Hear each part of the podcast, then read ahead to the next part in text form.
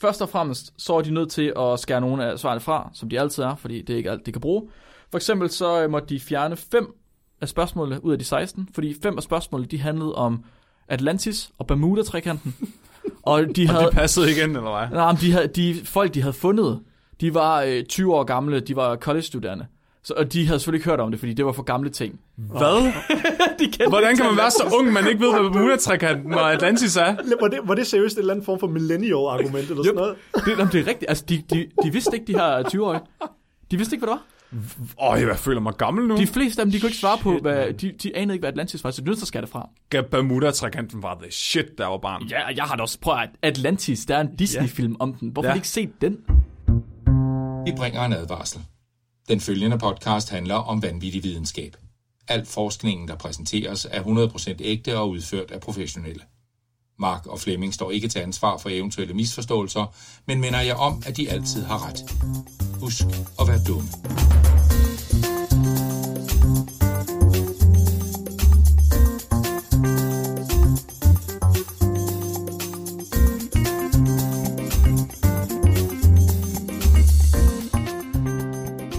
Velkommen til Spækbrættet, din bro til vanvittig videnskab. Jeg er jeres levende fossil, Nikolaj. For døl, jeg har jeg har taget levende fossil. Prøv lige. Nikolaj! Jeg har... Ja, det er rent faktisk nu, Ja, jeg havde. Yes! Åh, oh, nu skal jeg finde på noget andet. Jeg har, Du tager noget andet, Nikolaj. jeg har gjort det til en ting. Vi klipper det ud. Vi klipper Nikolajs ud, og så er det levende fossil, og så må Nikolaj finde på noget andet. Mm. Det kan jeg, godt, jeg kan godt improvisere. Kan du ikke tro på det mystiske? Nej. Hvad vil du være, Flemming? Hvad vil du gerne være, Flemming? Vi, gør, vi, vi finder ud af det. Det er okay, Flemming. Jeg vil ikke være med sur nu. Skal jeg tage den om? Nej. Nå. Du må ikke klippe det her ud, Nikolaj. Jeg, skal lige, jeg kan ikke finde på noget under pres. Oh. øh, Sig til, når du har noget, så tager vi den igen. ja. Ja.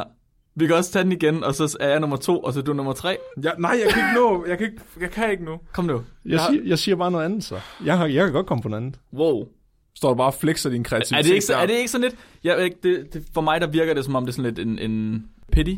Altså, den giver han lidt til dig, fordi Jamen, det er synd for I, I, I dig. pity the fool. For en medlidenhedstitel. Det- Tak med lidenhed, det var det. Du får med lidenhedstitel. Mm. Jeg siger bare noget andet. Jeg har en, der er meget god. Det, Nej. det, er, det er også meget en in-joke. Så giv den til mig. Nej, Nå. det passer ikke på dig. Nå. Skal vi starte showet, Flemming? kan vi starte showet snart?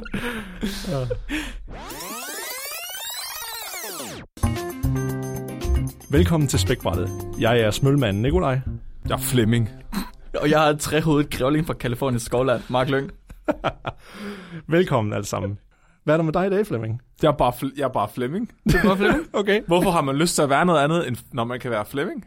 Hvad nu, hvis du kunne være noget mystisk og Ja. ja. spændende? Men Det er jo, jeg er jo Flemming. Nå ja, for fanden, det er rigtigt. Ja. Fuck, det er rigtigt. Flemming, han er faktisk det perfekte kryptid. Ja. Præcis. Han er meget uidentificeret. Jeg er ikke engang sikker på, at han findes egentlig. Nej, det er jeg faktisk heller ikke. Det er derfor, jeg betalte for at få segmenteret mit genom. Hmm. For at se, Ja. ja. hvil, hvilken... øh, hvilke... Har du, for- by the way, har du fået svar på det nu? Nej, Så vi ved ikke, hvor meget grævling du er. nej. Vi meget ved, slet høn ikke, du er. vi ved slet ikke, hvilket kongedømme inden for dyreverdenen, jeg hører til. Jeg tror slet ikke, du er fra den her jord. Jeg vil gerne have mit eget kongedømme. Uh. Uh, er du, er du, er du den, de, le- de ting, der lever på Mars? Ja, Ja. Han er grund til, at der ikke er liv på Mars. jeg bare spist det hele. Det, Flemming, han er sterilitet. Ja. Steriliteten selv. Jeg rører bare ved dine testikler også. Åh, oh, au. I dag der skal vi snakke om kryptozoologi, kære lyttere. Kryptozoologi. Kryptozoologi. Ja, kryptozoologi. Skal jeg lige ridse op, hvad kryptozoologi er? ja, det må tak. du gerne. Fordi der er forvirring omkring det. Og jeg ved det ikke, prøv at Nu har jeg siddet i en hel dag. Og re- okay, jeg har siddet i halvanden time. Okay, jeg har siddet i kvarter og researchet. Og jeg ved stadig ikke, hvad en kryptid er. Og det forvirrer mig. Er du klar Ja, kom. til at blive Hjælp, hjælp mig. beroliget Hjælp af mig, min Flemming. bløde Jeg stemme forstår det her, ikke. der guider dig igennem dagens emne? Kom så. Kryptozoologi, det betyder læren om skjulte dyr. Ja. Og, det, og en kryptozoolog beskæftiger, beskæftiger sig med tre forskellige grupper af dyr. Altså tre forskellige grupper af skjulte dyr. Okay. Den ene gruppe, det er velkendte dyr, der viser sig på steder, hvor de ikke burde være. Så et, en kryptozoolog vil for eksempel gerne undersøge, hvis at der er nogen, der så en tiger i Danmark. Jeg skulle, er det for eksempel Pumaen i Jylland? Ja, Ja. ja. Mm. Okay. Så er der officielt uddøde dyr, som stadigvæk bliver observeret. Det er også en kryptozoolog, der beskæftiger sig med det. Okay. Og så er der øh, dyr, der bliver set, selvom de ikke burde eksistere uden for eventyrbøgerne. Så det er øh, Loch Ness og Bigfoot. Ej, Bigfoot kunne også godt være et uddødt dyr. Men det skal vi tale om senere. Det, Loch Ness ku- har jeg også, så vidt jeg ved. Men det kommer vi nok også ind på. Ja. Ja. Det er også et uddødt dyr. Men Sasquatch for eksempel. Nej, Ja, det er også ja, Bigfoot. Det er Bigfoot. Ja. Chupacabra. Sup- Chupacabra. Chupacabra. Ja, men den har jeg... Okay, nu, nu har jeg jo fundet ud af, hvad de her dyr, de er. The Goat Sucker. Ja, ja, ja, men hvad de tror, det er... Kan den... Hvad, du siger, den kunne være ud fra et savn. Mhm. Mm-hmm. Men så vidt jeg ved, så sprang den ud af en filmtitel fra øh, 85 eller sådan noget. Oh shit. Men det er fra noget, der hedder også... Species. I tager begge to fejl. Det er et eksperiment af den amerikanske regering. Nej, nej. Nej, Jo, jeg tror, det var Wendigo. nej, Nu nej, er jeg forvirret. Jeg ved ikke, hvad de her dyr Wendigos de er indiansk. er. Nå, Ja. Ej, prøv at se, jeg kan Undskyld, det er det, den det der- Native American. Det, jamen, det er den der Men- men... øh, ånd, der kan tage skifte form. Ja, men det, det, det, øh, det var svært for mig at finde ud af, hvad de her kryptider var, fordi inde på Wikipedia, der kan man finde en liste over kryptider. Mhm. Mm-hmm. Og ham der er gutten, som startede kryptozoologi, som jeg ikke kan huske, hvad hedder. Øh, Har du skrevet det ned? Jeg ved ikke. Nej, det ved jeg ikke, hvad Nå. man... Bernard Høvelmans Yes. yes. og Ivan T. Oh, Sanderson. Man, Præcis. Præcis. Det er så godt, vi har dig. Det er så godt, vi har Nikolaj. Han, han, øh, han, da han startede, der lavede han en liste med 139 dyr eller sådan noget, Ja. kryptider. Og jeg troede, at et kryptid også var varulve og vampyrer. Men det er det ikke, for det er bare monstre. Øh, både og, både og egentlig. Fordi, Men de står ikke på listen over kryptider. Nej, ikke nødvendigvis. Det, det skal ved at være nogen, hvor... Sådan som, jeg, altså, sådan som jeg har forstået det, fordi det startede tilbage i 50'erne, mm-hmm. hvor det her t- term det blev coined, i hvert fald af de to, jeg lige nævnte lige før. Og det var mere, fordi de kunne ikke lide termet, hvis folk de kaldte dem monsterjæger eller lignende mm-hmm. for eksempel. Men de brugte det mest kun om dyr, de var rimelig, altså hvis det var dyr, de var ri- rimelig sikre på, at det her, det eksisterer altså ikke, så måske en drage højst sandsynligt, det eksisterer slet ikke i hvert fald, så det vil de ikke kalde en kryptid, men det vil være mere være ting, som der var lidt mere tættere på virkeligheden, og der måske passede lidt med nogle få vidneudsagn og nogle få folkemyter. Okay. Jeg tror... Så det er derfor med, med Bigfoot for eksempel, eller Sasquatch, eller en Yeti for eksempel, fordi der er mange folkemyter, der taler om dem, og der er mange, der påstår, at de har set en i virkelig liv, eller har Okay. okay. prøver fra dem. Jeg, jeg tror også, at grunden til, at varulve og vampyrer ikke er på listen, det er jo fordi, at det egentlig ikke er et dyr i sig selv, men et menneske, der er transformeret. Ja. Også det, Så, ja. det vil, så det vil ikke være læren om kryptozoologi, det vil være læren, læren om det okulte. Okay, Ja. okay, okay, okay. Okay, jeg tror, jeg er mere med nu. Jeg tror, jeg forstår det bedre nu. Ja. Så, Så Man Bear Pig, for eksempel, fra South Park, han er, han er kryptid. han har kryptid. Ja, ja. Men, men er han en tredjedel eller halv kryptid? Han er halv mand, halv bjørn, halv gris. Så er han en tredje, hvor- så er han to tredjedele. Al Gore, han siger det. Okay. Al Gore siger, at han er halv mand, halv gris, halv bjørn. Og 150 så, og så er det sådan, det er. Okay. Skal jeg lige... Øh... Hvad skal vi snakke om i dag? Ja, så jeg vil gerne fortælle jer lidt om øh, Danmarks eneste kryptozoolog, fordi ham har jeg faktisk mødt. Nå, det er altså fedt. Og så skal jeg fortælle jer en lille smule om det dyr, man forestiller sig, Bigfoot godt kunne være. Jeg skal snakke om forskning omkring Bigfoot og Loch ness uhyret. Og jeg, jeg, jeg forstod ikke, hvad kryptider var. Så jeg gik ind og kiggede på kryptozoologer, fordi det er mennesker, det ved ja. Ja. jeg hvad. er. Så jeg skal snakke om, hvad de her kryptozoologer de er, eller hv- hvem de er. Mm. Og det har jeg fundet noget forskning på. Skal I høre lidt om Danmarks eneste kryptozoolog? Ja tak. Ja. Gerne. Hvem så... er han, Flemming? Hvad hedder han? Han hedder Lars Thomas, og han er altså uddannet, han er uddannet soci- eller i zoologi, så han er en biolog, tænker jeg. Ja. han arbejder med kryptozoolog, altså kryptozoologi til hverdag. Det vil sige, at der er ikke nogen, zool- altså andre zoologer ser ned på ham ifølge ham selv. Så andre zoologer, de ser ikke det, han laver som ordentlig videnskab. Men det er det jo heller ikke. Så, øh, han, ar- han, så han arbejder som journalist, faktisk. Okay. Og han skriver bøger. Ja. Ja. Så han har skrevet over 50 bøger. Wow, om ja. Ja. kryptozoologi. Ja. Wow, Altså om, what? altså om alt muligt. Altså der er også quizbøger og sådan noget, men det er som regel over i, i kryptozoologi, bag, altså afdelingen, det han skriver om. Okay. han er noget af en karakter. Så hvis man går ind på hans øh, Wikipedia-side og kigger, så står der fem linjer, hvor der står om, at han er uddannet fra Københavns Universitet i 86, og så er han specialiseret i otolitter hos ulkefisk. Og tolitter, var det ikke, er det ikke de der forstenede lort? Nej, det er Der er det koprolitter. koprolitter. Jeg ved faktisk ikke, hvad en otolit er. Han er specialiseret i et eller andet inden for ulkefisk. Lort for ulkefisk. Og der, der, er s- men det der, er, det der er spøjst, det er så, at så står der, at hans kone, Jeanette Rask Thomas, hun forsvandt i år 2012, og så dukkede hun op, druknede nær Polen et halvt år senere. Bum. What? Og det er det, der står om, om Lars Thomas på Wikipedia. Wow, Okay. Okay, endt meget dystert. Men der ja. Ja. står ikke noget om hans kryptozoologi, eller? Mm. Nej, det, det er det eneste, der står. Men altså, nu har jeg, inde været, jeg har været inde og høre ham. Så jeg hørte ham for fem år siden, der kom han til Svendborg, inde på Naturama, Ja. og der var jeg inde og høre ham sammen med min øh, gamle overbo. Og det var faktisk en virkelig fed oplevelse, fordi han er fuldstændig ligesom man forestiller sig, han er. Altså han er sådan lidt, sådan lidt ekscentrisk øh, forsker- og biolog-agtig type, som, øh, som sådan fortæller meget passioneret om det, han laver. Og han har nogle rigtig gode røverhistorier blandt andet. Så han fortæller meget om, at folk de tit henvender sig til ham med ting, de har set, som de mener er et kryptid. Og det falder jo så inden for de her tre forskellige kategorier af enten at det er et uddødt dyr, de har set, eller et dyr, der ikke burde være her, de har set, eller et dyr, som slet ikke burde findes. Ja. Og langt de fleste af dem, han får, det er et dyr, som er kommet et sted hen, hvor det ikke burde være. Okay. Så det er for eksempel pumaen i Jylland. Ja. Og det er også noget som ulven. Nå. Så han siger, at han har fået, altså han er blevet til, altså han er blevet ringet op af folk siden 90'erne i Jylland, der har set ulve. The what? Ja, så han var også sådan, da, da det blev annonceret, at der var ulve i Danmark, var han overhovedet ikke overrasket, fordi han, havde, jeg da godt. han havde fået vidneudsagn fra, altså... Men må, må jeg ikke lige øh, på det der med vidneudsagn? Ja. Fordi i min læsning, der øh, læste jeg lidt, jeg fandt en review, der Ja. handlede om kryptozoologi. Ja. Hvor der var en, der havde gået ind, og så havde han læst de originale øh, ting, som ham der, Herwin, whatever, Ja. ham der startede kryptozoologi, han har skrevet ned. Mm-hmm. Altså han har skrevet om det her, og så har han også kigget på nogle, nogle mere moderne kryptozoologi, både skeptikere og folk, der rent faktisk tror, at de er kryptozoologer. Og åbenbart i de originale tekster, der stod der, eller i de øj, tekster siger jeg, som om det er sådan noget bibelsk, de, i de originale øh, artikler, der havde ham her, founderen, han havde skrevet, at man må ikke bas- han ville ikke basere kryptozoologi på vidneudsagn. Fordi du kan ikke bruge vidneudsagn til noget som helst. Det er det mest upålidelige, du har som Ja, kilde overhovedet. Ja. Så, så det, det, det var fuldstændig vanvittigt for mig, at alle kryptozoologer, basically, som der er nu om dagen, de bruger mm. vidneudsagn som deres bedste kilde. Nå, jamen, altså det gør han ikke. Okay, Så, så mit indtryk af ham er, at han er meget professionel omkring det her. okay. Så han, han, selvfølgelig så ringer de jo til ham og fortæller ham om det her. Men det er jo ikke med den intention, at han skal bruge det til at konkludere noget ud fra. Det er Okay. okay. så, han kan tage over og undersøge det. Så hvis han får rigtig mange tips om den samme ting, så vil han jo tage ud og prøve at se, om han kunne finde mm. ulven, eller Ja. ja. finde spor fra ulven. Ja. Så han havde også været på en ekspedition på et tidspunkt, hvor han havde let efter et dyr, der var relateret til den tasmanske djævel, som er uddødt for nogle få hundrede år siden. Okay. Jeg kan ikke Hvad, huske, hvad, hvad den sagde du, hedder. den tasman? Den... Den, den har sådan nogle stribede, øh, det er sådan en hundeagtig dyr, der har sådan nogle striber.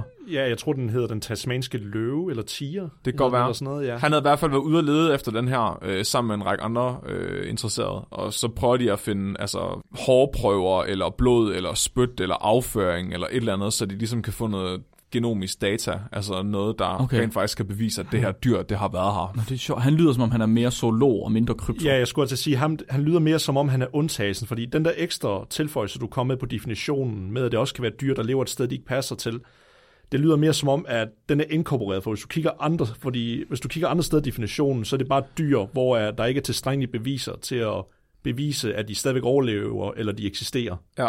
Så hans opgave lyder mere som det, zoologer traditionelt vil gøre egentlig, så hvorfor kalder han det bare ikke sig selv for en zoolog i stedet for? Nej, fordi det, det, er rigtigt, altså, det er rigtigt nok, den indgår i definitionen af de der tre måder, som ja, Flemming han sagde. Ja, ja. Men, men jeg kan godt forstå, hvorfor, man, hvorfor han så ikke bare kalder sig zoolog, Ja. ja. men jeg tror, det er fordi...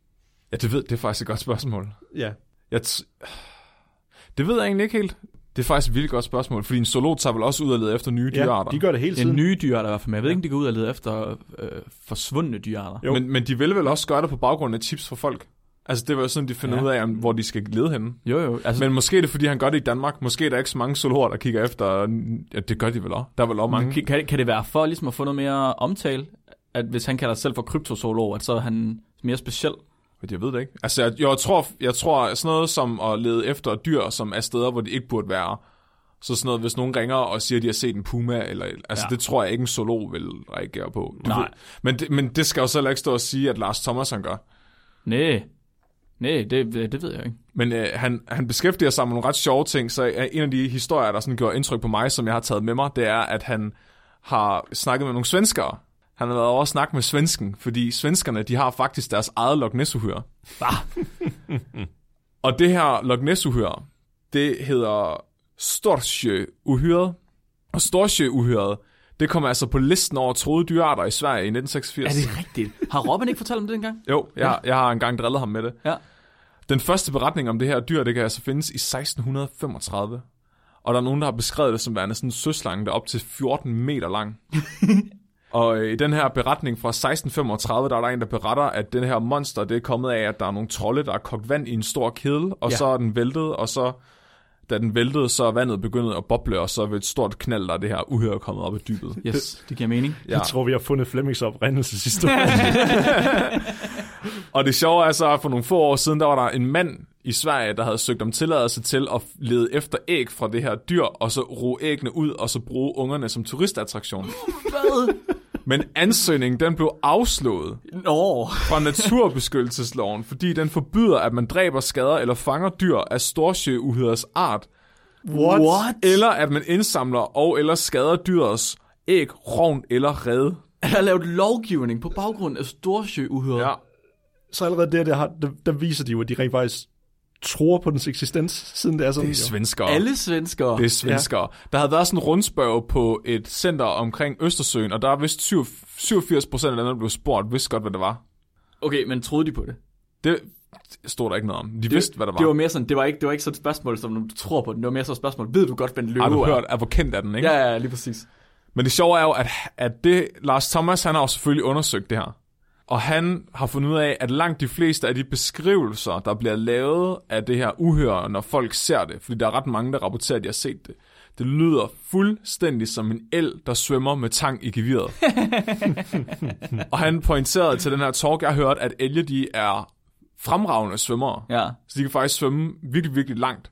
Hvis du forestiller dig en el, der kommer svømmende, og den har det her øh, tang i geviret, så vil den passe rigtig godt på de beskrivelser, at folk er kommet med, som har set storsjøudhører. Mm-hmm. Og det havde han pointeret på, til en, øh, der er sådan en, jeg tror det er Jämtland. Det, er- Jämtland, det er den by, hvor de fleste af de her øh, sightings, de kommer fra. Og det er sådan byens stolthed, det er altså det her uhør.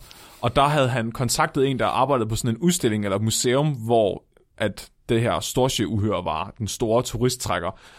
Og der har han pointeret det her med alien over for dem, og de, de var blevet så vrede over det, at han, han er blevet forbudt at komme der. Altså, han må ikke komme der mere. Jeg sige, det er jo klart, det er jo, det er jo god turistpenge for byen jo. Ja, ja. Altså, det vil de bare ikke høre på. Men det er det, jeg havde om, øh, om Lars Thomas og kryptozoologi. Så da, Danmarks f- f- første og eneste kryptozoolog. Ja.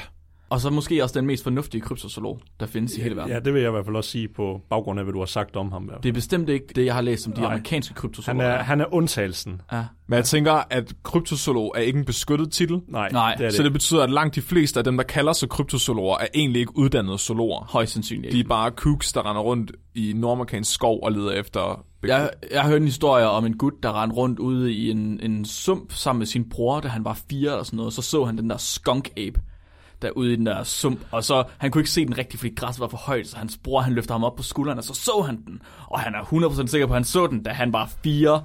Og nu har han dedikeret hele sit liv, han er 57, han har dedikeret hele sit liv til den her skunk ape. Og han mener, at han har set den tre andre gange.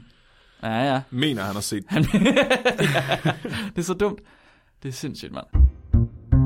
Øh, Jeg skal snakke lidt om Bigfoot og Loch Ness. Og lige jeg lige går i gang, så vil jeg gerne lige tilføje nogle ekstra ting til, hvad du sagde om kryptozoologi, Flemming. Fordi det er normalt anerkendt, i hvert fald fra den videnskabelige verden, at det ses som en pseudovidenskab, egentlig. Ja.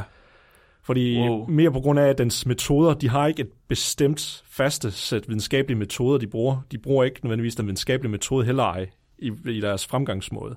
Og det er heller ikke, som sagt, der er ikke nogen uddannelse, du kan tage i det. Det er ikke mm. en officiel akademisk titel heller ej. Og der er ikke nogen, øh, der vil publicere deres arbejde. Og så, som jeg nævnte før, fordi meget af det, som de akkrediterer, eller der, de påstår, der giver credit til deres arbejde, det er i virkeligheden zoologer, der gør det arbejde. Fordi zoologer, de finder helt til nye dyr, øh, nye arter og lignende. Det er selvfølgelig ikke sådan store primater. Det er meget sjældent den sidste, der blev fandt. Jeg tror, det var 2009, det var sådan en gazelle-lignende over i en asiatisk øh, jungle eller noget nemlig. Det var vist den sidste sådan store øh, dyr, der blev fundet, man ikke øh, kendte til. Ja. Men den var så be- baseret på, at der var jagttrofæer af dens horn og lignende. Og så lavede de så DNA-sekventering på mm. det, og så fandt de ud af, okay, det her det tyder på, at det er en ny art. Så de havde beviser på det. Ellers så er det mest zoologer, der gør deres arbejde ved at mene egentlig. Så hvis de endelig vil kalde sig noget, så burde de måske kalde sig det, og så gå ind for deres metoder. Men det- det, det stop, men det stopper den alligevel ikke, fordi jeg vil give dem, okay, deres argumenter for, hvorfor det er et viable felt, der pointerer de på for eksempel øh, det der med levende fossiler, for eksempel. Det kan også være et eksempel på det, der var de der silikanfisk ude for Sydafrikas kyst, man troede, der havde været uddøde i sådan 65 millioner år.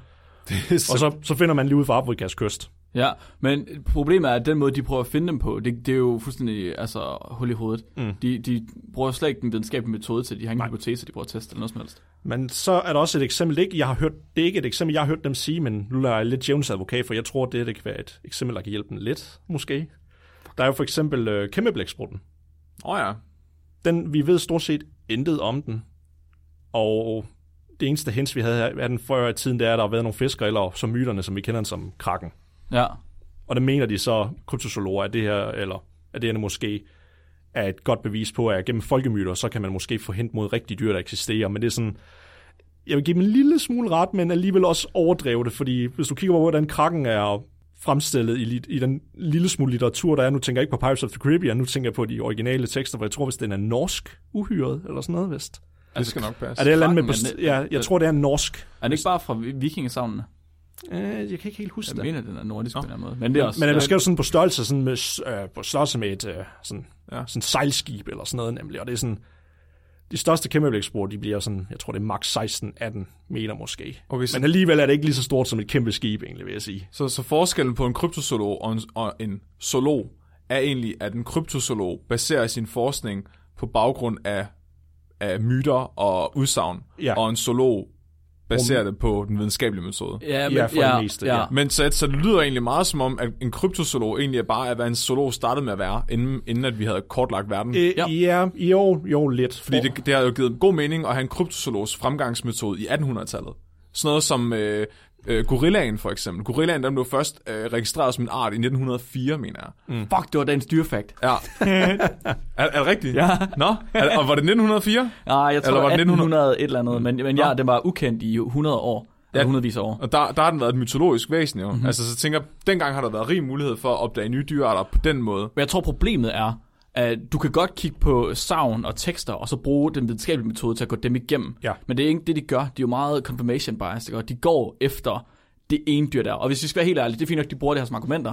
Men vi ved godt, at 40% af kryptozoologer, de er Bigfoot-jæger, og de 40% af dem, de går efter Loch ness og de sidste 20%, det er så dem, der går og prøver at argumentere for, hvorfor de andre, de kan findes. Ja. Nej, nej. Halvdelen leder efter Bigfoot, halvdelen leder efter Loch Ness, og halvdelen... 150% kryptozoolog. ja. Ja. Men ja, og det bringer os så til, fordi de føler sig lidt udstødt af den videnskabelige verden. Det kan man de, ikke forstå. Nej, de, Nej. Vil, de vil gerne accepteres. Ja. Og derfor så er der et øh, hold videnskabsfolk, der har benået sig over dem og så sagt, okay, fair nok, vi giver jer benefit of the doubt.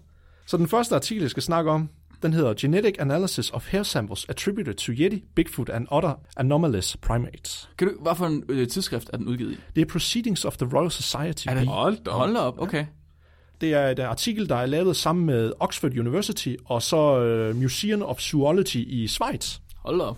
Så de tænkte simpelthen, okay, de beskriver også i det, her- de siger det også selv med, at jamen, kryptozoologer, de føler sig lidt udstødt af mainstream science, Mhm. mm-hmm. og de mener, okay, hvis der nu rent faktisk er hold i det, lad os prøve at analysere noget af det, de påstår er rigtigt.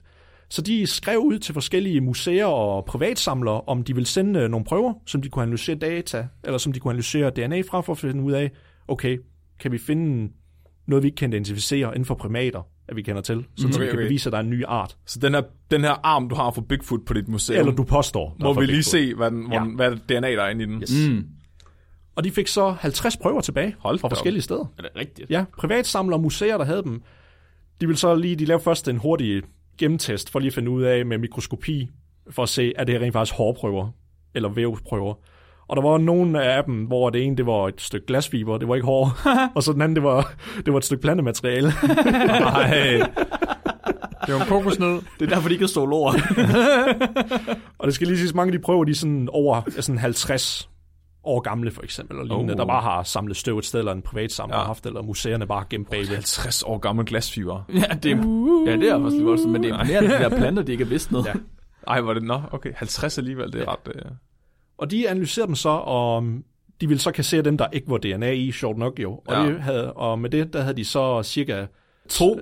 Nej, de, ja, nej, de, havde, de, havde, syv, Tilbage. de havde 37 prøver tilbage. Hold da op. Okay. Men der var syv af dem, dem valgte de at, at fjerne, fordi, de, ja, som jeg sagde, dem kunne de simpelthen ikke få noget DNA fra overhovedet, ligegyldigt hvor mange gange de prøvede. Nå. Og de kunne ikke rigtig finde ud af helt, hvad det var. Så det smed de væk. Så gik de videre med de 30 resterende prøver, der var. Og så segmenterede de dem. Og så er det, øh, når man har segmenteret det, så opholder man det mod en database af segmenterede genomer fra organismer, man kender. Og det er ligesom at finde ud af, okay, stammer det her fra en- et dyr, vi kender, eller kan vi se, om det har en tæt relation til et andet dyr for at bevise, at det er en ny art, eller hvad er det, vi har med at gøre. Men der var lige en ting, de lavede, fordi der var en af prøverne. Det var også den eneste primatprøve, der var. What? Ja. Der var kun én af dem, der var for en Der var kun en af dem, der var for en primat. Hvad var alle de andre Ja, det så? kommer- det Nå, kommer vi ja, til. ja, okay. Og der kunne de se, fordi de brugte det, der hedder 12S-RNA. som der, der er noget, man typisk bruger til øh, fra vores ribosomer. Ja. Det er sådan et fingerprint, man bruger til at finde, øh, der er en fælles øh, arv, ev- evolution mellem dyr. Det er fordi, det er det stykke DNA, stort set alt levende har. Ja, det så er der meget kan man vel- sam- det er så meget- kan man sammenligne det. I hvert fald af eukaryoner. Ja. ja. Det er meget velbevaret. Og så kan man bruge det til ligesom at finde øh, evolutionshistorie gennem dyr. Men der var, den her, den var meget tæt på menneskelig DNA, så for en sikker skyld, så der ændrede de lige øh, regionen til et andet sted, fordi så kan man ikke se forskel mellem mennesker og neandertalere. Ja, hvis det var tilfældet, for der er nogen, der påstår, at måske at Bigfoot kan være en ud, eller nogen gruppe af neandertalere, der ikke er uddøde, for eksempel, Nå. siger de. Men de fandt så ud af, okay, så gjorde de det. Det var så menneske-DNA. Nå, Ja. jo. Og det var fra en gut fra Texas, der havde Hvad? set den prøve. Og han var bare så indavlet, at han ikke passede på andre mennesker. Men alle de andre prøver, og nu kan jeg, jeg har, de har en hel liste med dem, hvor de er fra, og så de har prøver, der lige var fra Rusland, fra USA, forskellige stater i USA, og så Nepal, og så nordlige Indien. Og alle dem fra USA, der, hvor de attributed til Bigfoot, stort set næsten alle prøverne, det var enten fra en brun, eller en sort bjørn, Nå, eller fra prægeulve, og ja, menneske, en hest, køer. Køer. ja. Men fuck, kan du ikke se det for en ko, mand? Jeg tror, hvis de bare finder et eller andet hår, eller et eller andet ja. lyd i naturen, Det er ja. sindssygt. Og så er der også fra Rusland, hvor øh, åbenbart Bigfoot hedder Almasti. eller sådan Almasti. noget. Uh. Ja, jeg føler mig meget Almasti. Baba Yaga. Og der var det også øh, heste, sort bjørn, vaskebjørn. og den- Vaskebjørn? Den ene af dem til om vaskebjørn. Hvor er det bare vanvittigt. Jeg forstår, altså, de er jo så confirmation bias. De er gået ud, og så har de set noget hårdt, så er de sådan, det er Bigfoot! Det kan ikke være andet. Mm. Det, vi har ikke andre dyr i Rusland. Det må være Bigfoot. Det kan også være Bigfoot, han bare, at det ikke er hans egen pels, han går med, men han har lavet sådan en dragt, sådan en uh. sparkedragt ud af kohud. Måske. Ud af kohud. Okay, hvordan fuck han skal slå mange vaskebjørn ihjel. Ja. han, så han er også en stor mand jo, han skal have meget at spise. Og så var der den ene fra, øh, fra Nepal, det var også, øh, jeg ved ikke, hvad det er for et dyr, en zero. Men det var i hvert fald ikke en primat. Og så, men så var der to af dem, de to prøver, der var tilbage. Det var den fra nordlig Indien og den fra Bhutan. De var identificeret, det tætteste 100% match, de kunne finde, det var til en f- øh, 40.000 år gammel fossil af en isbjørn. Hvad? What? Og der lever ikke, jeg ved ikke med jer, men der lever ikke en isbjørn i, Ind- i nordlig Indien og i Bhutan. What? Så de konkluderede på baggrund af de resultater af myten omkring Bigfoot, og det, det er der ikke rigtig hold i i hvert fald. Det tyder på, at mange af dem, der går ind for det, de ikke har rigtig beviser og bruger tvivlsomme metoder, skriver de. Men Yettien. Yettien findes. Oh. ikke nødvendigvis, fordi de siger så, okay, vi fandt ikke nogen primater, og vi fandt ikke på de match med noget, som folk påstår, at der er et muligt match med dem. Men vi fandt så måske noget, der tyder på, at der kan være, at der er en ukendt art af bjørn, der er, tæt, der er tæt i familie med isbjørn, men nulevende isbjørn uh, måske. Uh, uh. Spørgsmål. Hvis man, altså, jeg har bare hørt, at man kan finde mammutter, som har ligget på en bestemt måde i jorden, sådan så deres pels er blevet bevaret. Ja. Kunne man ikke forestille sig, at det også kunne være en af de her uddøde bjørne, har ligget på, på en måde i jorden, så noget af dens pels er blevet bevaret, og det er så det, de har fundet? Det er muligt, men det bringer os til, fordi den ene af dem, det var en jæger, der påstod, at han skød den bjørn nemlig. Nå. Den kom fra pelsen. Ah, okay. Okay, det er også nemt at sige. ja. først havde jeg seks mænd, og så det skød jeg den. Den står hjemme i min stue. Må vi se den? Nej, men jeg har spist den siden. Den smagte godt. Den smagte af sejr. Men så ifølge dem, så ser det ikke ud til, at der er noget hold i det her i hvert fald. Men der var så nogle andre researchers, som der synes det var meget fascinerende, at de fandt det her med isbjørn-resultaterne. Og de ville så finde ud af, okay, lever der en ny race eller en ny art af bjørne, vi ikke har kendt til i, mm. i den område af Indien, i nærheden af... af Kryptozoologer, kryptozoologer. Himalaya. Nej, Flem, fordi det, her, det er mere zoologi igen. Hvorfor? Fordi zoologer, de finder også stadigvæk nye arter, og de ser også om arter, der er De vil bare ikke indrømme, de er kryptozoologer. sikkert. Og de fandt faktisk ud af, øh, undskyld, øh, øh, navnet på den artikel, det er også fra Proceedings of Royal Society, eller, ja, Royal Society, og titlen det er Evolutionary History of Enigmatic Bears in the Tibetan Plateau, Himalaya Region and the Identity of the Yeti. The Identity of the Yeti. Og de fandt så frem til, jeg kan opsummere ganske kort, det, det er et forholdsvis langt paper, men det er en meget kort konklusion, fordi de finder ud af, jamen, det er faktisk ikke en ny race, det er faktisk bare en kendt brun bjørn, der lever i Himalaya, men den er meget sjælden, og man er, var lidt i tvivl om, hvor mange der var. Der var nogle, de mente, de måske næsten var uddøde, eller i hvert fald meget troede. Nå, så, så det er det bare, har bare først... været en meget sjælden bjørn, og de har været isoleret ved det område her. Ja. Så det er derfor, de, deres, at de ikke passer med andre bjørne, det tætteste match er isbjørnen. Så det var bare første gang, der var nogen, der segmenterede dens genom. Ja, Fordi jeg tænker, der er jo mange dyr derude, man ikke har segmenteret. Ja, DNA højst Uh. på. sandsynligt. Ja. Selvom man fandme gør alt, hvad man kan for at få fat i dem alle sammen. Ja. Bare stikke dem, Det er det ligesom- blod det- fra dem og hår. Biologer, det er bare sådan, det er ligesom folk, der spiller for meget Pokémon. Den her skal have min Pokédex. Den her skal have min Får du, dem Pokédex. så, får du dem så også til at kæmpe mod hinanden også? Og ja, dyrene. ja. Selvfølgelig.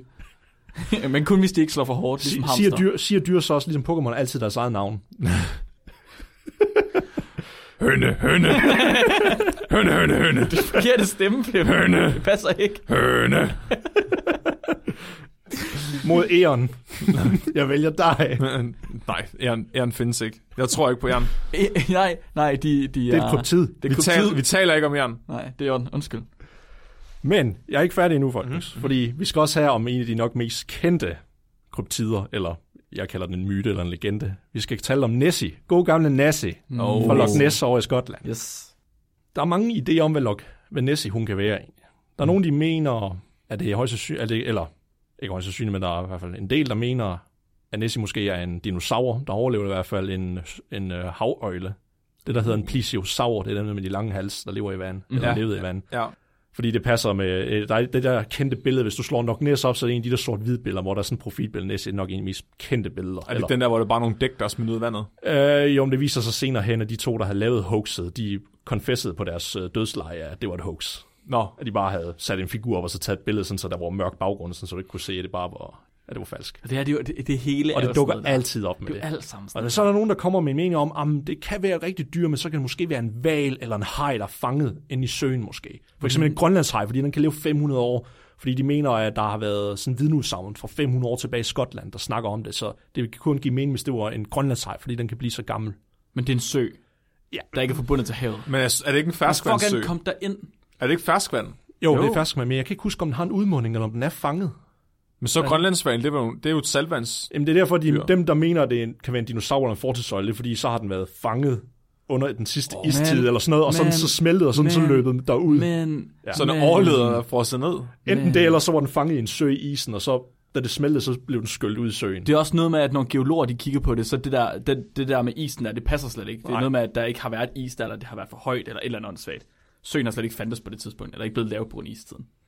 Og det kan geologer godt se, og det Ja. ja. kan soloer også godt se, men det kan kryptosoloer åbenbart ikke se. Nej. Nu skal I være ordentlige. Men der er så- var så en, pro- en uh, gut, der hedder uh, Neil Gemmell uh, fra New Zealand, en professor. Uh, han er en uh, genetiker. Og han ville så lave et studie her på Loch Ness, hvor uh, de så ville finde ud af, okay, de ville, for, eller de ville forbedre uh, viden omkring, hvad for nogle dyr og planter, der lever i Loch Ness. Så det var ikke specifikt for at finde Nessie, nødvendigvis, men det var for at finde ud af, hvad for nogle dyr og planter, der lever der. Det- Hvad, hvad tror I, det var en god øh, genetiker, der prøver på at være en gummistøvbiolog, hvad han gjorde? Man har samlet knogler ind og taget den af. Han har taget vandprøver. Det har han nemlig. Nah, tag vandprøver. Vandprøver, fy for Ja. helvede. Og så bare lavet han, shotgun han, han, ved, han, ved jo, ikke- han ved jo ikke, hvad han skal følge efter, jo. vandprøver. Nu har jeg da aldrig hørt. Så han gjort det dagen efter, der er en, der stod og pissede ned i vandet. Der er mennesker i søen, havfruer. Sammen med et forskningshold, der tog de ud, så samlede de 250 vandprøver fra søen. Det er jo en kæmpe sø, jo. Så 250 vandprøver fra forskellige steder i søen, også på det dybeste punkt, fordi der var nogen, der mente, at jamen, du bliver nødt til at søge på det dybeste, fordi det kan være, at Nisse, hun gemmer sig dernede, jo. Selvfølgelig. Ja. Hun er altid der, hvor man ikke leder. Men de gjorde lidt det samme som i de tidligere paper, så de tog vandprøverne, så segmenterede de det, og så samlede de det med DNA-databaser. Og det er ikke nødvendigvis de resultater ikke fra et paper, fordi det er ikke kommet i et paper, men han udgav bare resultaterne sammen med, øh, jeg tror, det var en eller anden, øh, det var Naturmuseet i Skotland og lignende, og så også på øh, øh, Otago University. De lavede bare en post med resultaterne, der var kommet ind. Hvad for noget DNA var der i vandet, Nikolaj? Ja, så den her idé med, at det var en grønlandshaj, der muligvis kunne være derinde. De fandt ingen beviser på, øh, har- eller på haj-DNA Godt. overhovedet. Så er verden i sit naturlige stadie. Ja. Men Og de fandt heller ikke, der var også nogen, der mente, om det kan være en stor katfisk. Kunne det muligvis også være en næsse, ja. eller det kunne også være en søløve for eksempel, på grund af den form, den har, når den bolder sig i vandet. Ja, og så Det nogen er siger, jo det er en, kedeligt. Ja, eller en, en søslange. Men der var i hvert fald ikke nogen tegn på at det, her var en katfisk. Det var der heller ikke DNA-tegn. Nå. Eller en stør, og der er også nogen, der mener en meget stor stør. Det var der heller ikke tegn på. Meget stor stør. det er bare fordi, de har taget et dårligt glas vand. Var det sådan en søløv? Nej, de fandt heller ikke noget tegn på det. Var det en bjørn? Nej. Nå. Der er jeg, ikke- jeg der er har ikke- ikke flere bud. Hvad kan det være? Og de Høne. kigger også, hvor det er en plesiosaur. Vi har ikke lige DNA fra en plesiosaur, men vi har match med reptiler, som der er det tætteste. øh, nu levende forfader. Der var ikke noget som helst spor af reptil-DNA heller i søen. Var der noget DNA i de der vandprøver? Det var der. Nå, Der var både fra hunde, mennesker, katte og ja, der var nogen, der havde skidt og i så det, også øh, andre former for fisk. Men der var én ting, der var rigtig meget af. Den prøvede jeg allermest af. Det var ål. Der er fandme meget ål. Nå, de smager godt. Det er et ål. Måske er det en, kæm- måske er det en 14 meter lang ål.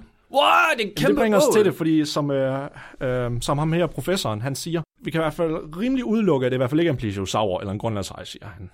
Men jeg kan ikke udelukke, at det kan være en abnormal stor ål måske, for DNA'et segmenteringen den siger ikke noget om størrelsen af dyret, siger han. Jeg er ret sikker på, at det er en ål, Det udtaler er han ikke sig. en 14 meter lang ål. Stop Jo, nu. det er. Stop nu. Fordi jeg har øh, det, der blev lagt op af noget af resultaterne udsnit, der er der et billede af det, og der tager de den normale europæiske ål, og den bliver cirka 6 fod. Som To måske meter, en, der ja. er 12 fod. Kan ikke udelukkes måske. 4 meter. Nu tager jeg lige sølvpapirshatten på her. Mm. Fordi man ved jo, at dyr, der bliver isoleret på øer, de får... Der de er det, dør. Der, der, nej, men der kommer det her fænomen med, at de enten bliver meget større eller mindre. Nå, det er rigtigt. Det er det der med Ice Island øh, Gigantism Ja. ja. og Island Dwarfism. Men, men, men en sø, er det ikke bare havets udgave Nej, af nej, en ø? nej, nej. Fordi du har, du har en Nej. sø med nogle ganske få dyr, der bare har sex med sine søstre hele tiden. Så, så muterer det jo vildt meget, og så kommer der, der er jo begrænset... Men, Men det er jo ikke derfor, de bliver større og mindre. det er jo fordi, der er begrænset... Så vil det ikke mad. indavl, der gør det. Jo, det er også indavl. Flemming, men det er fordi, der er Flemming, lige, nu- Flemming, begrænset... lige nu lyder du også som dem, der tror, at bare det, man kommer i nærheden med radioaktivt stof, så bliver dyr og kæmpe store. Nej, nej, nej, nej, nej, nej. Hvad siger Men du? okay, hvis du har... Så ideen er, at hvis du har en begrænset genpulje, Ja.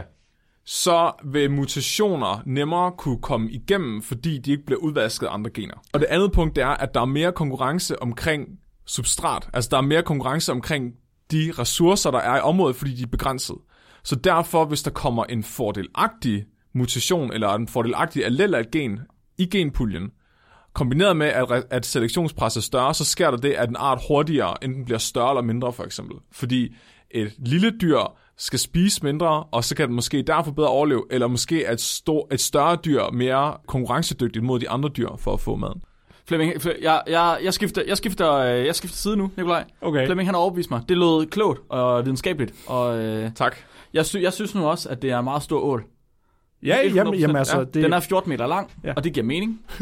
Det er, det er nogle ål, der har haft, der har haft indavl, der har lejet Game of Thrones i flere tusind år, Bliver 1000 år. og så er de bare ledet af hundelort. Det er fandme mam. Det elsker ål. Det elsker ål. Det, det kan ål bare rigtig, rigtig godt lide. Nikolaj ryster på hovedet. Nej, nej, nej, men altså, jeg, jeg er, altså, som dataen viser jo, det er højst sandsynligt, det, det i hvert fald tyder på, at det er måske en ål eller en usædvanlig stor ål. Det er det, dataen tyder på i hvert fald. Det er i hvert fald ikke en fortidsøjle. Jeg har også som- hørt nogle af de billeder, der blev taget af Loch Ness. Det har været en flok fugle, der er kommet ind foran kameraet ved et Mm. uheldigt tidspunkt. Eller en, øh, en samling af fisk.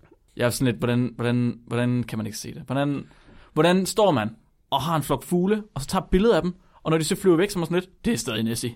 Det er, stadig, det, er, lo- det, det er fordi, hun kan tel- teleportere sig. Men der var faktisk en vigtig ting, jeg, jeg faktisk glemte at sige, det var, at jeg sagde jo, at de segmenterede DNA'et, og så var det det, de kiggede på sammenlignet med andre DNA-databaser, men hvordan kan de segmentere noget, de ikke ved, hvad det er, eller hvor det er henne? Så den metode, de brugte, det er faktisk noget, der hedder eDNA, som står for Environmental DNA. Mm-hmm. Så det vil sige, at vi, vi for eksempel står i rummet, når vores døde hussætter falder af, eller ekskrementer, savl, you name it. Det skulle være over det hele. Og det DNA, det, det holder længe nok til, at du kan tage det, og så er der faktisk et fodaftryk i det miljø fra alle de organismer, der lever der. Mm. Og det er derfor, og det er en forholdsvis, altså det er først nu, at metoden er ved at blive rigtig god til, at du kan bruge den i stor praksis. Og den er faktisk forholdsvis præcis.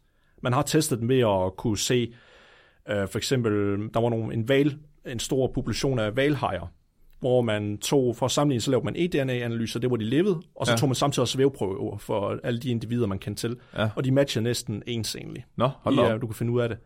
Så nu har vi en metode, hvor er dyr kan snart ikke gemme sig fra os mere. At vi burde snart kende alle dyr, der lever i habitater, med gennem den metode her.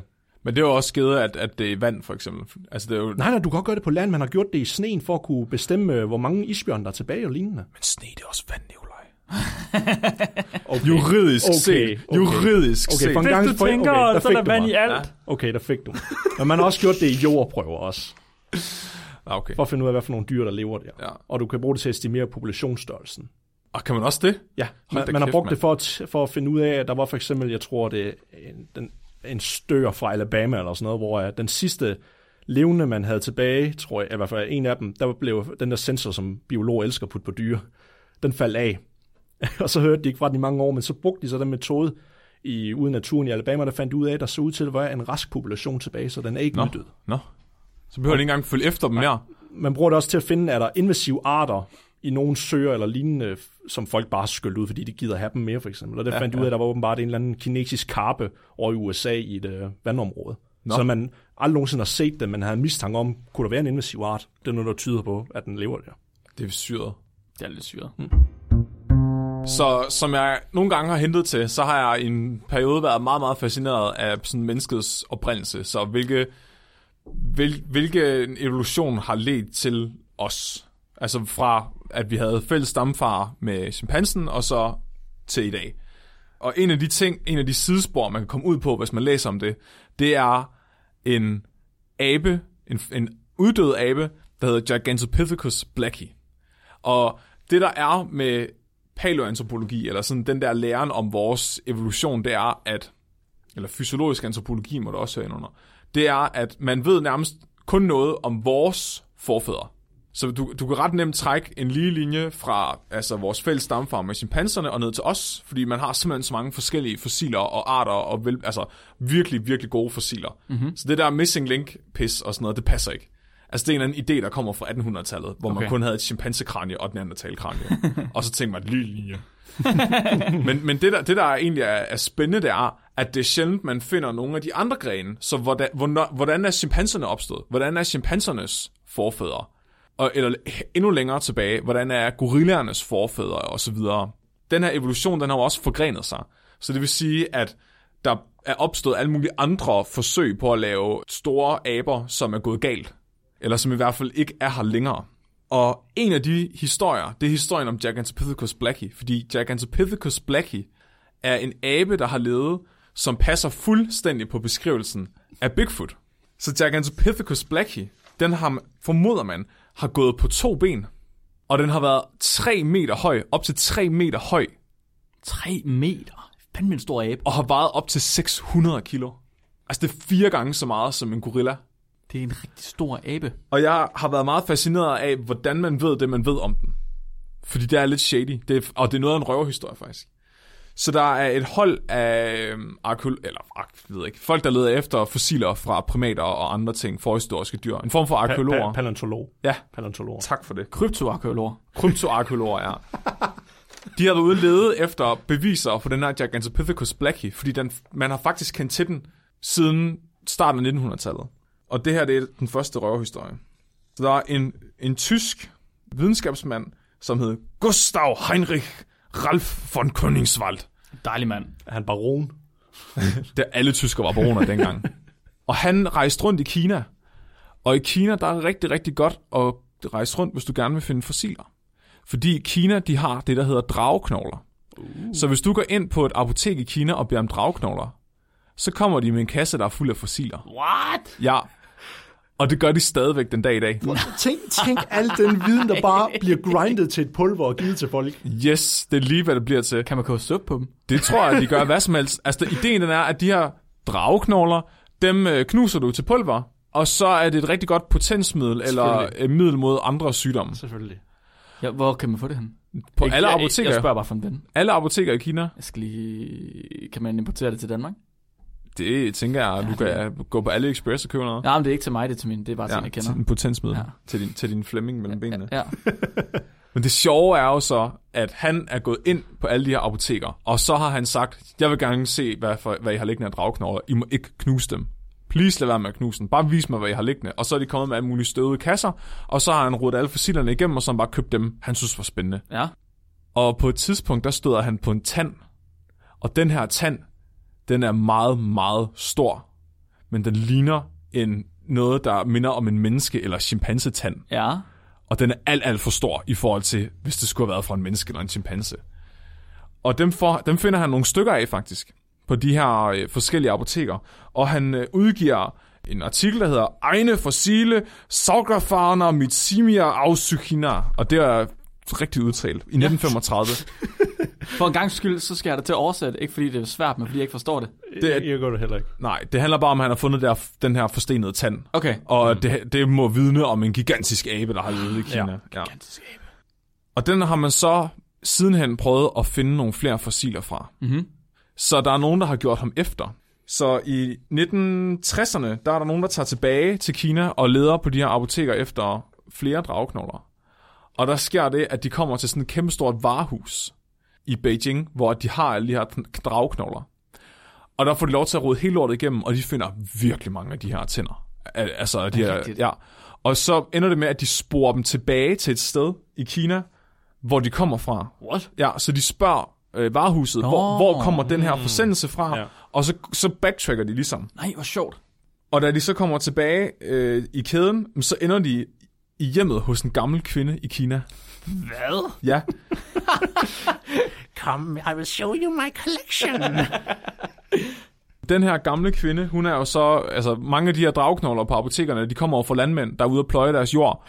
og så finder de et fossil i jorden, og så giver de det til apoteket, og så får de nogle håndører for det, og så er det videre. Ja. Og hun er en af dem her. Så hun har været ude og gå en tur, og så har hun fundet nogle af de her fossiler, og så har hun givet dem til apoteket, og så har de sendt dem videre, videre, videre. Okay. Mm. Og de kommer ind hos hende der, den gamle dame, i hendes lille hyggelige kinesiske hjem, og så spørger de efter de her dragknogler. Og så tuller hun ud, som sådan en lille bitte asiatisk kvinde nu gør, og så kommer hun tilbage med en skål, der er fuld af fossiler. og i den her skål, der ligger der altså fossiler fra en stikadon. What? Ja, men der ligger også en tand fra en gigantisk ukendt abe. Nej. Jo. Og de spørger hende, hvor hun har fundet den her tand henne, og så peger, de, så peger hun dem i retning af et sted, der hedder Daxin. Så det er et bjerg, hun har været op på. Okay. Og der laver de en udgravning, og der finder de faktisk endnu flere af de her tænder.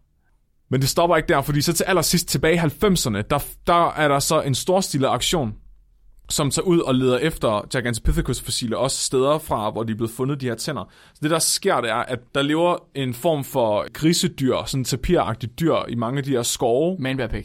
ja, manbærpik, som tykker fossiler i stykker. Nå, Så man kunne se, de her tænder, de havde faktisk fået tykkerødderne af. what? Ja, og, og, og det er et virkelig stort problem, så du får bare kun, du finder kun de her tænder fra den, fordi at det dyr har levet samtidig med aben. Ah. Oh. Så alle, for, hver gang der er en, der er død, så er den blevet spist af en af de her grise, og den, den har så også spist knoglerne. Ah, okay.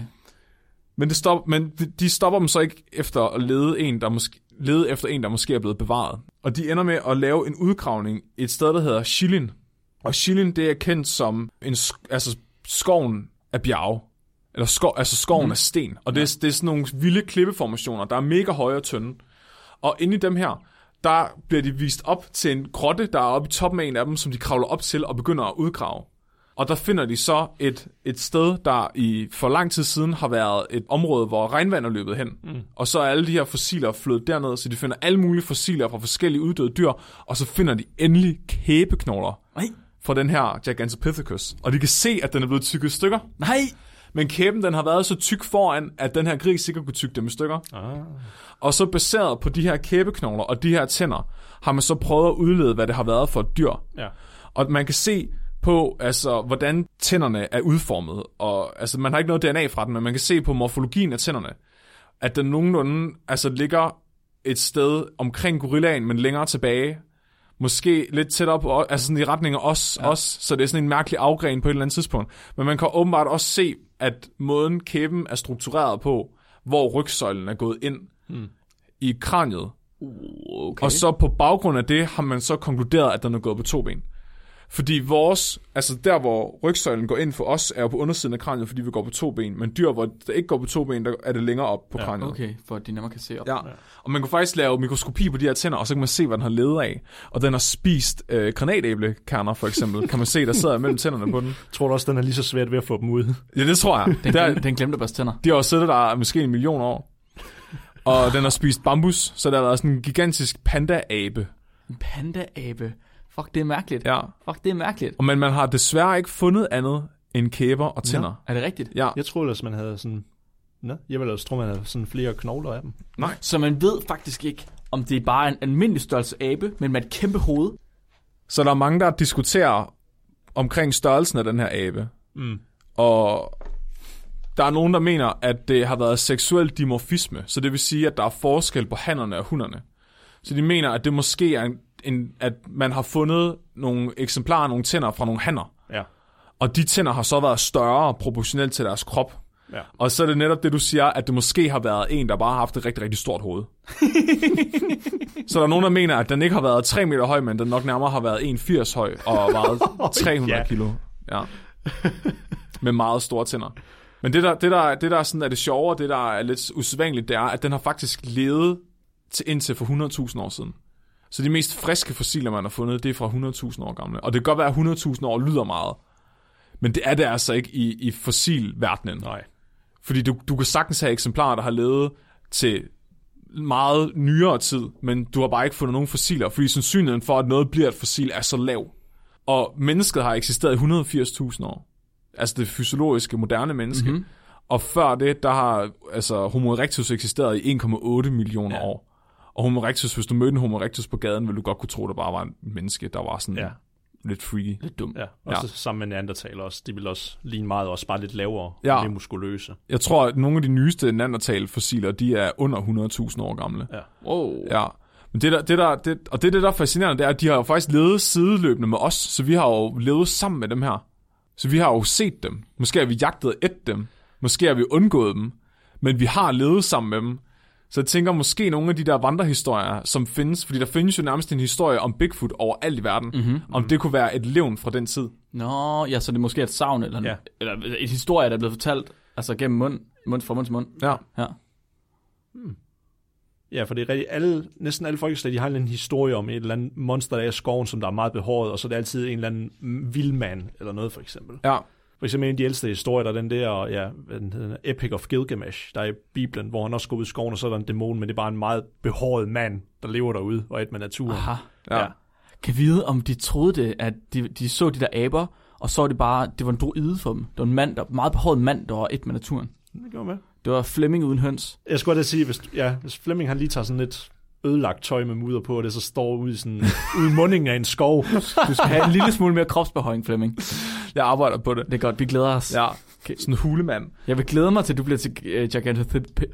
Gigantopithecus. Ja, det der, den der abe der. Sig det tre gange hurtigt. ja, jeg er også lidt, hvis du siger det tre gange ind i et spejl, så kommer den sin pants ud.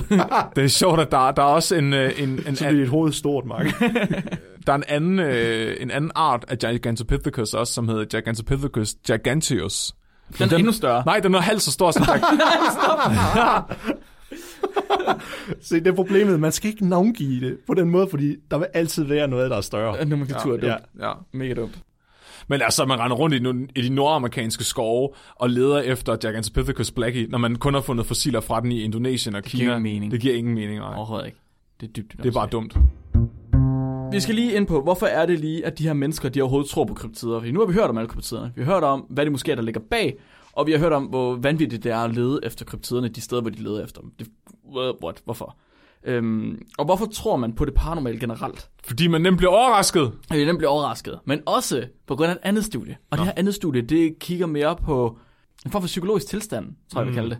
Først og fremmest, så skal vi lige snakke om det her. Som, som vi også har sagt, det, det, vi, skal, ikke- vi skal ikke sige, at det ikke kan ske, at nogle af de her ting, de kigger efter, de er rigtige nok.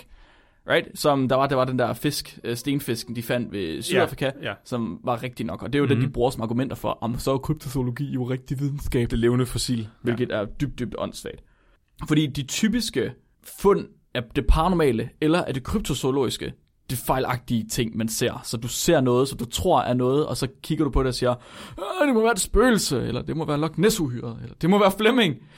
noget af den stil. Øh, som regel så er det fordi, at man, at man, man ser noget ude i natten, og man, er meget, man bliver nemt overrasket, så man nødt til at forklare det væk med et eller andet. Ja. Og så siger man, det er ikke Flemming det der, det er tydeligvis Bigfoot. Det er det, der sker. Og det er også derfor, at mange af de her kryptider, eller øh, kry- kryptiske historier her, de kommer fra øjenvidende beretninger. Men Jeg bruger også 49 sko, så du vil jo ikke være helt på siden Præcis. af. Du vil ikke have helt... Nej. Flemming, han kunne være en af de der, der går ud og laver sporene. Ja. Det er sjovt. Og, Og tjener penge på det. Jeg laver du også øh, cirkler ude i markerne. Ja, ja, ja også? kunstcirkler for folk, Son der of tror a på bitch. UFO'er. Det er ligesom, når folk de ligesom er stresset, eller øh, når der er et eller andet øh, ting, de kigger på, et emne, som er for komplekst for dem at forstå, så er det, de er nødt til at skal, deres hjerne er nødt til at skal lave det om til noget, de kan forstå, eller prøve at forklare det på en eller anden måde. Ligesom vi også snakkede om sidste uge med folk, der, folk, der er overtroiske. Ja. Så som regel, så folk, de, de kigger på det, og så får de det forklaret på en fornuftig måde. De får sagt, okay, Så for eksempel, da din far har løbet ud i marken, og så det her lys. De fleste mennesker ville ikke starte med at råbe UFO. De ville nok kigge lidt ekstra og sige, ah, er det et fly? Ah, nej, det var, nej, det var Tivoli. Det var Tivoli i stedet for. Jeg fortalte ham i går, at øh, vi havde nævnt det i podcasten. Hvad synes han? Han kiggede bare ned ad bordet, og så rakte han fuck til mig. Nu har jeg fortalt det to gange, dit barn bliver, han bliver kendt. Der er, en- I visse tilfælde, så er der nogle mennesker, som vil ændre de her objekter eller personer, eller hvad det nu er, til noget andet. For eksempel til Bigfoot, eller for eksempel til Loch ness eller et eller andet. Og hvorfor er det, der er nogen, der vil gøre det her? Det kan være folk, som måske er mere tiltrukket af en verden, hvor der er ukendte dyr, mm. eller ukendte muligheder, eller u- usete muligheder. Og så er det faktisk, i den her artikel her, der går de ind og kigger specifikt på nogle psykologiske tilstande. De snakker om ADHD, de snakker om depression, Nej. og de snakker om øh, dissociation, som er sådan, altså fjernhed, Ja. fjernsindhed, at du, du ikke rigtig er til stede, når der er. Hvad? Præcis. Men øh, når, når de så snakker om ADHD og alt det her, de siger ikke, at man nødvendigvis skal have diagnosen.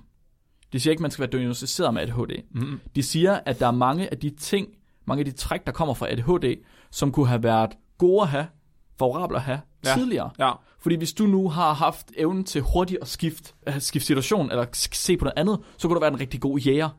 Man kan faktisk se, at, at folk med ADHD er overrepræsenteret på Island. Ja. Og man mener det, er fordi at det har været de mere eventyrløsende folk, der gerne ville tage ud og udforske verdenen, og det er mm-hmm. derfor, de, bo- og så endte de med at bosætte sig på Island. Mhm. Ja. Mm. Okay. Så det er jo et argument for, at ADHD har været fordelagtigt i vikingetiden, mm, fordi Yes. det har gjort, at du tog ud og plyndrede og... Præcis, du har, du har, du har skudt ud og gøre noget, men ikke nødvendigvis, at du har haft, nu ved jeg ikke, om de var diagnosticeret med ADHD, men i hvert fald, Jo, men der er diagnoser af ADHD, jeg mener nærmest er dobbelt så høj, altså Okay. okay. så mange på Island per, befo- per indbygger som Okay. okay. andre lande. det de snakker om her, det er, at de behøver ikke nødvendigvis være diagnosticeret, eller kunne diagnostiseres dengang. De kunne også bare have træk, som var lidt mere, eller hyperaktivitet, eller koncentrationsbesvær, eller et eller andet, mm-hmm. som havde givet dem en, en, en fordel. Og, men nu om dagen, der er det ikke fordelagtigt, fordi vi skal sidde på vores fladrøv i skolen hele i 18 år, før da vi skal ud og sidde på vores fladrøv foran en computer på vores i- kontor. Woohoo! Så det er ikke rigtig så fordelagtigt at være hyperaktiv og være, altså have koncentrationsbesvær. Og det er han! Men hvad nu, hvis de her mennesker, der har koncentrationsbesvær og er lidt hyperaktive, det er de samme mennesker, som tror, at de finder kryptider. Nå. Kan vi lave et studie, der viser det? Det kan vi. Vi kan også lave et studie, der på samme tid viser, om folk, der er mere deprimerede, de også har mere, større tendens til at se spøgelser Hvad? og UFO'er. Fordi folk, der er deprimerede, de kunne godt have en tendens til at skulle bruge en eller anden form for tro på, at der er noget efter døden. Mm. De kunne også have en eller anden form for behov for at skulle tro på, at der måske er noget, der kan få dem til at slippe væk fra verden. Åh, oh, hvor er det, det... Og det er virkelig trist, men virkelig sjovt. Ja, ja, ja det er sådan totalt øh, øh, tragikomisk. Og så tager de den her fjernsindethed til sidst, fordi de også har en eller anden hypotese om, at den, den kan associeres med, med noget af det paranormale. Men det, vi er mest interesseret i, det er ADHD og kryptider. Deres hypotese, det er individer, der har subkliniske ADHD-tendenser, de vil have en større tendens til at tro på kryptider, men ikke en større tendens til at tro på spøgelser og UFO'er folk, individer, der har subkliniske depression, altså noget, de ikke bliver diagnosticeret med, men de har det måske ikke så godt, Ja. de vil have en større tendens til at tro på UFO'er og spøgelser, men ikke en større tendens til at tro på kryptider. Mm. Ja? Så det er din psykologiske tilstand, der bestemmer, hvilken form for det paranormale, du tror på. Bum. Er deres hypotese. Så de finder 56 kvinder og 31 mænd. Ikke- Det er vores andet studie, tror jeg, hvor vi har flere kvinder end mænd i vores er øh, rigtigt. pulje. Hvornår er det fra? Ja, 2010. Ja, så det er rimelig okay.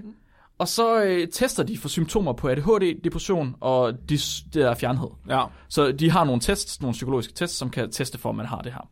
Og så skulle de øh, svare, de her testpersoner, de skulle svare på nogle spørgeskemaer med 77 spørgsmål, hvoraf 16 af dem, det handlede om paranormale ting. Mm.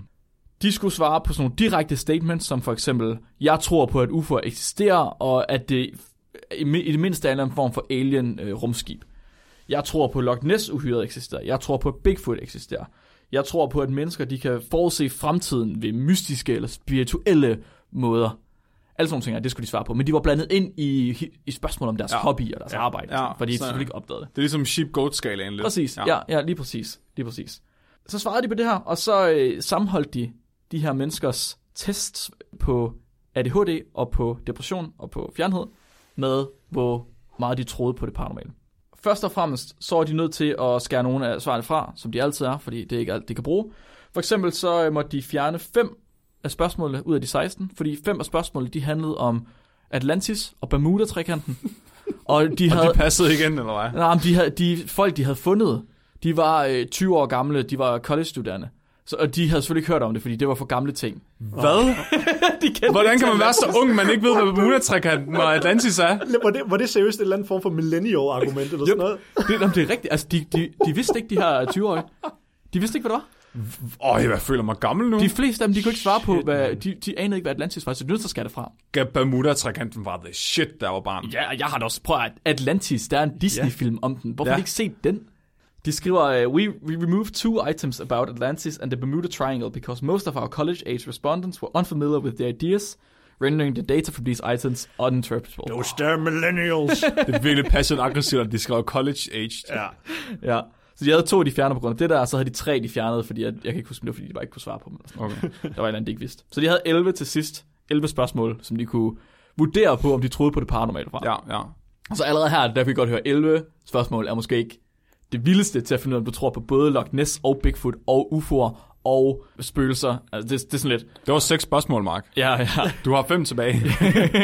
Du skal bare, du skal bare svare ja på Loch Ness, og så, er du, så tror du på kryptider. jeg, jeg er lidt bange for, bom, om man bombarderer folk med for meget, når du spørger sådan i øst og vest. Jeg ved godt, det er som inden for det paranormale, Ja. ja. men det er meget sådan... Vroom. Nej, jeg er mere sådan, Over hvis det du kun har 11 spørgsmål, altså du får ikke noget statistisk ud af det. Og Det siger Nej, de men- faktisk også selv. De, de siger selv, okay, vi kan godt se, at vi får ikke noget mega statistisk ud af det, men vi har prøvet med det, vi har. Ja. Og det de så ser, det er, at når de tager scoren for ADHD, og sammenholder dem, der har en høj score, med dem, der har, med de, hvad, hvad de har svaret, så finder man ud af, at dem, der har en høj score på ADHD-skalaen, det er selvfølgelig også dem, der har svaret, at de tror på Bigfoot og Loch Ness. Når man tager og, og kigger på, øh, hvem der har en høj score på ADHD, så har de ikke en høj score i UFO'er og i spøgelser. Så deres hypotese, den passer der. Folk, der har ADHD-lignende symptomer, de tror også på kryptider, men de tror ikke på UFO'er eller spøgelser. Nej. Når de så tager depression, folk, Ja, ja, der har ja. ja. depressionssymptomer, så tror de ikke på kryptider. Til gengæld så tror de mere på UFO'er og på spøgelser. Oh, what? Folk, der havde fjernhedssymptomer, Ja. de troede på det hele. Nej. Det er mig! Det, det, når du siger fjernhed, jeg tænker bare, det er bare en person, der bare tænker, den her virkelighed er simpelthen bare for kedelig. Jeg, Ja, ja, jeg ja. ja. faser bare ud. Jeg Ja, gider ja, ikke. det- Det, det er dag, dagdrømmer, eller jeg ja, ved det, ikke. tænker jeg ja. også sådan noget. Hvad? Fuck, det er sjovt. Ej, det passer jo også mere Altså, godt. at altså, det... jeg, kan godt, jeg kan godt confirm den der med depressionen lidt, jeg kan. Ja. Nu, nu får jeg lidt insight i Ja. ja. den mærkelige liv af Nikolaj, hvad jeg var førhen, fordi som jeg har nævnt før på den her podcast, jeg var meget ind til det okulte førhen, inden jeg gik ind for videnskab og lignende. Mm-hmm. Og jeg havde også en meget depressiv periode, hvor jeg også tror på spøgelser. Og når man er sådan, at man virkelig tror fast på noget, og man så leder efter det, så er der rimelig god chance for, at du ser det, du leder efter. Ja.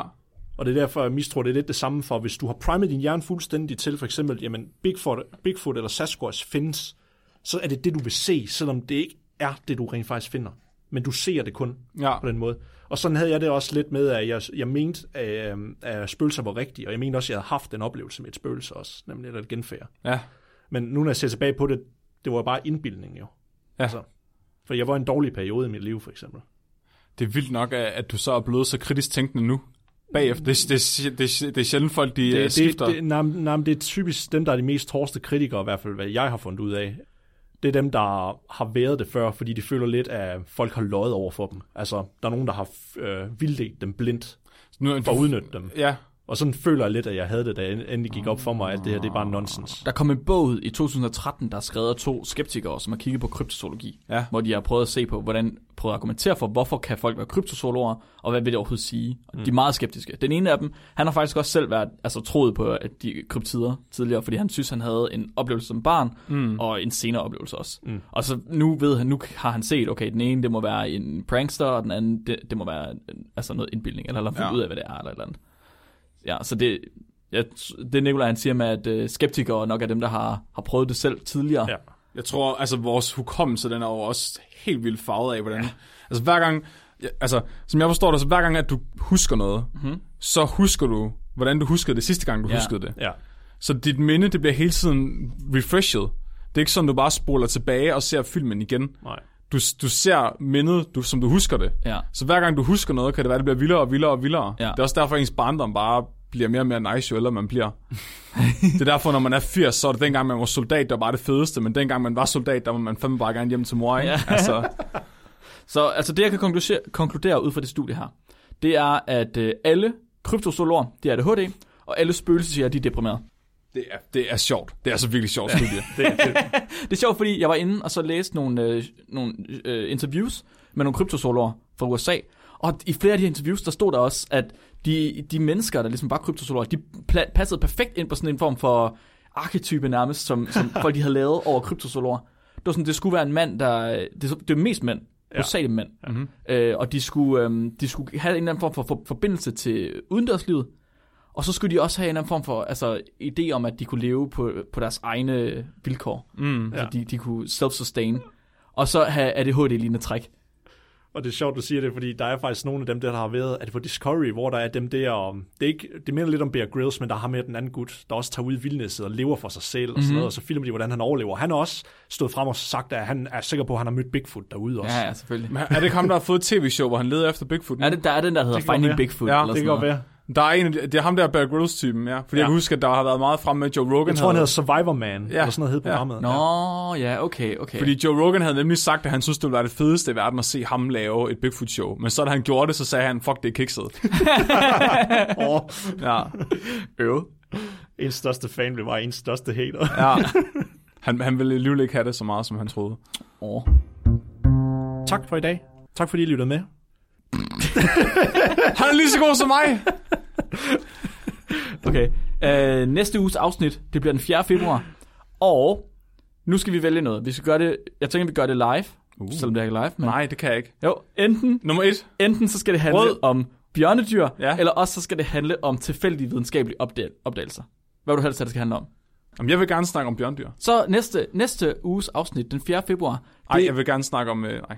det kommer til at handle Stop nu. udelukkende om bjørnedyr. Yes! Vi skal snakke om bjørnedyr, det, det dejligste dyr, der findes overhovedet. Det er godt nok en flot trøje, du har på der, Mark. Nå. Hvor, har du, hvor der står spækbrættet på den, og ej, den ser blød ud. Mm. Hvor har du fået den henne? Jeg gik ud, og så øh, gik jeg i en stor mands fodspor mod nord, mens jeg drejede rundt om mig selv Svinget. 347 grader. Uh. Og så lige pludselig, så dumpede der noget ned fra himlen. Dannebrog. Det var, en, øh, det var ikke Dannebro. Det var en papkasse, og på den her papkasse, der stod der et link. Oh. Hvad står der på det link? Øh, på det link, der ikke er. Der stod der bit.ly-specshop. Så åbnede jeg kassen, og så var der en fucking trøje inde i, mand. Åh, lo, lo, lo, lo, lo, lo. Det var mega nice. Det er et tegn, Mark. Men det, jeg tror, det var fordi, jeg havde købt den med sådan en Amazon-drone, Uh. og så kastet den ned i hovedet på mig. Du, Kan der, det var ikke en, der, passe? der var en, der skudt den ned. Ja, jeg tror, det er sådan noget. Ja. Så øh, jeg havde betalt for den, vel at mærke. Så det, det skal man, for at kunne få sådan en, ti- få sådan en trøje. Ellers så, det, det kom ikke bare gratis ned fra Nå, himlen. der, Det... er det der, vi får penge fra? det tror jeg. Fedt. Ja. Nå, Blandt bare se. andet. Ja. For uden de der 16 kroner, vi fik fra Podimo. Oh ja, det er rigtigt. Big spenders. det er Nikolajs løn. Ja. Hey, hey, hey, hey. Han kan få halvdelen af Men han skal halvdelen. også betale skat af det. Ja. Nå ja. Jeg skal have en tredjedel, hvis det bliver fordelt, jo. ja jeg må bare sige. Fuck. Fuck. Jeg vil have min andel. Alright. Hvis, ja. øh, hvis I derude, I har øh, idéer eller videnskab eller nogle spørgsmål, som vi skal tage med, så øh, må I endelig, endelig, endelig sige til. I kan finde os på Facebook eller på øh, Instagram eller på vores øh, Gmail, som er spækbrættet-gmail.com. Det er spækbrættet med AE. Og I send alt, hvad I overhovedet har. Vi tager imod det med kysshånd. Hvis jeg, ja, og hvis jeg sender noget ind, vi ikke har haft med endnu, så er det ikke fordi, vi har glemt jer, så er det bare fordi, at øh, vi ikke har fået, fået det til at passe ind endnu. Nogle gange, så kommer vi til at snakke lidt for meget, og så bliver afsnittet en time og 23 minutter lange. Og så skal Nikolaj klippe det ned. Og så bliver det en time og 15 lange. Og så har vi altså bare ikke... Så, så har, er der bare ikke plads til lytterspørgsmål. Nej, men Bliver også det de artikler, I sender ind. Ja, Der, de ligger bare roligt, der er en kø. de er der. Der er kø på. De er der, og Men vi de glæder kommer. os til dem. Vi glæder os rigtig, rigtig meget til dem. Godt. Må, må jeg tage dagens dyrefakt nu, selvom vi faktisk har fået den? Jeg kan godt lide, øh, vi fik den ikke helt. I flere hundrede år, der var der en form for kryptid, der fandtes i Afrika, hvor de, de indfødte, de kaldte den Engeana. Det var et savn, der sagde, at det var en kæmpe abe, der boede i Afrikas jungle. Den sagde, at den skulle være større og stærkere end en mand. Og det var først i 1847, at en amerikansk missionær fik fat i et kranie og et sæt knogler, og at videnskaben så blev introduceret for gorillaen. Bum. Gorilla, gorilla, gorilla. Nice. Gorillaen var et kryptid i århundreder. I har lyttet til Spækbrættet. Mit navn er Mark. Jeg er Flemming. Jeg er Nikolaj. Husk at være dumme.